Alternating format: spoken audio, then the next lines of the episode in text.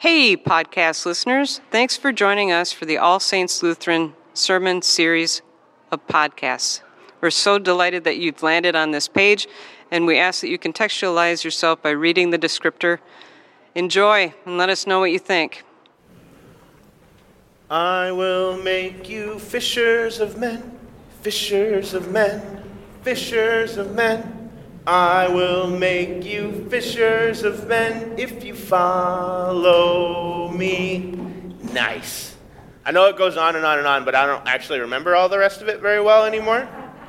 But I'm glad that some of you know that tune. And I'll warn you now that it has been stuck in my head ever since Miss Leah started humming a few bars of it on Wednesday during our Seeds of Faith recording session. So it's a bit of an earworm, and it'll just go over and over and over. We have before us this morning a very familiar text. The calling of these fishermen is a story told also in Matthew and Mark's Gospels, and no doubt featured prominently in several vacation Bible school curriculums or Sunday school or Seeds of Faith classes that you have taken part in over the years. The words are simple Follow me, and I will make you fish for people. It's a text that got me thinking a bit this week about the people that I follow.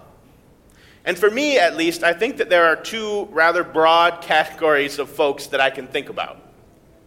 In the very modern sense, I follow all sorts of people online.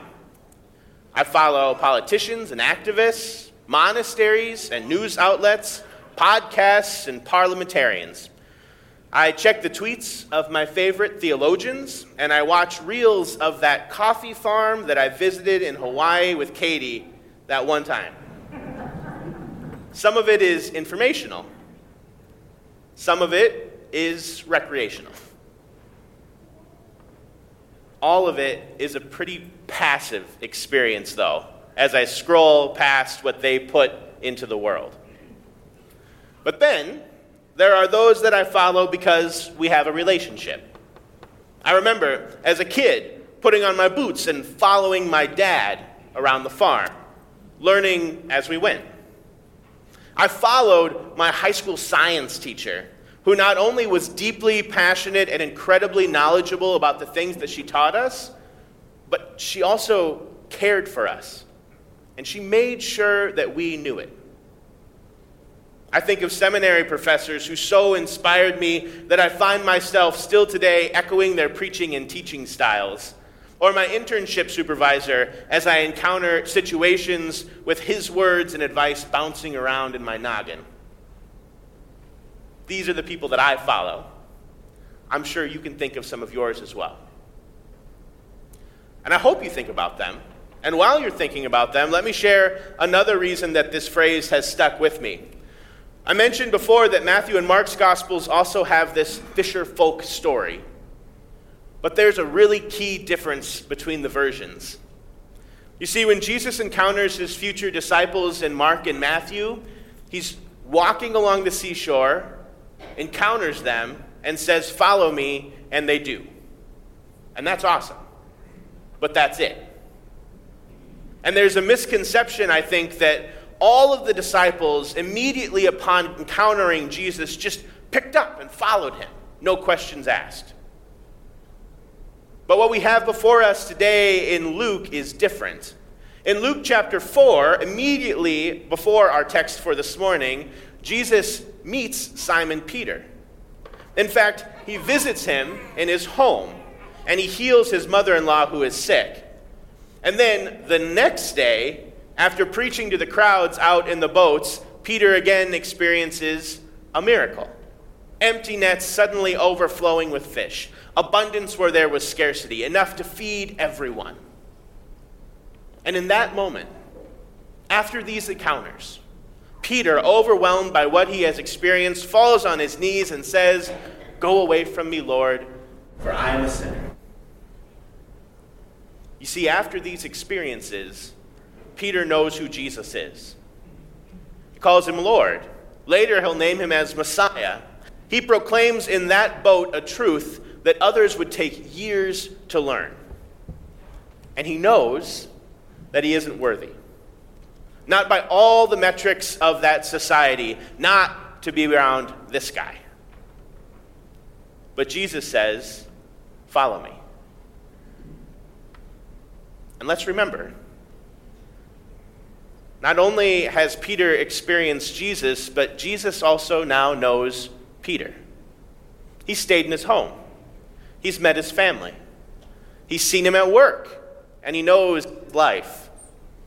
Jesus knows too that by every metric of society, Peter isn't worthy. He knows that Peter isn't perfect, that he is most definitely a sinner. And still, his invitation comes Follow me. Do not be afraid. From now on, you will be catching people. Now, there is something beautiful about the simplicity of the call stories of Mark and Matthew, and I won't deny that. But there is a richness to this text from Luke. Something special about the fact that Jesus took the time to get to know Peter before he called him. Something real about the fact that Peter didn't follow Jesus until after that relationship had been established. Friends, I think we get this, right? It makes sense. I mean, my relationship with the professors at my seminary is far more formative for me than any following that I do of a theologian on Twitter. The embedded history of conversation and care that I experienced from my dad guides me day to day far more than any daily podcast that I might listen to. True following, true discipleship is grounded in relationship. It takes time to build up, it takes effort to maintain. And it's certainly not easy as click here to subscribe. That, dear friends, is what we're called to. When we say yes to following Jesus, we're saying yes to relationship, not just with Jesus, but with all of those in need of the gospel. Because you'll remember that this text is not just about calling and following, it's a story also of radical and extravagant abundance.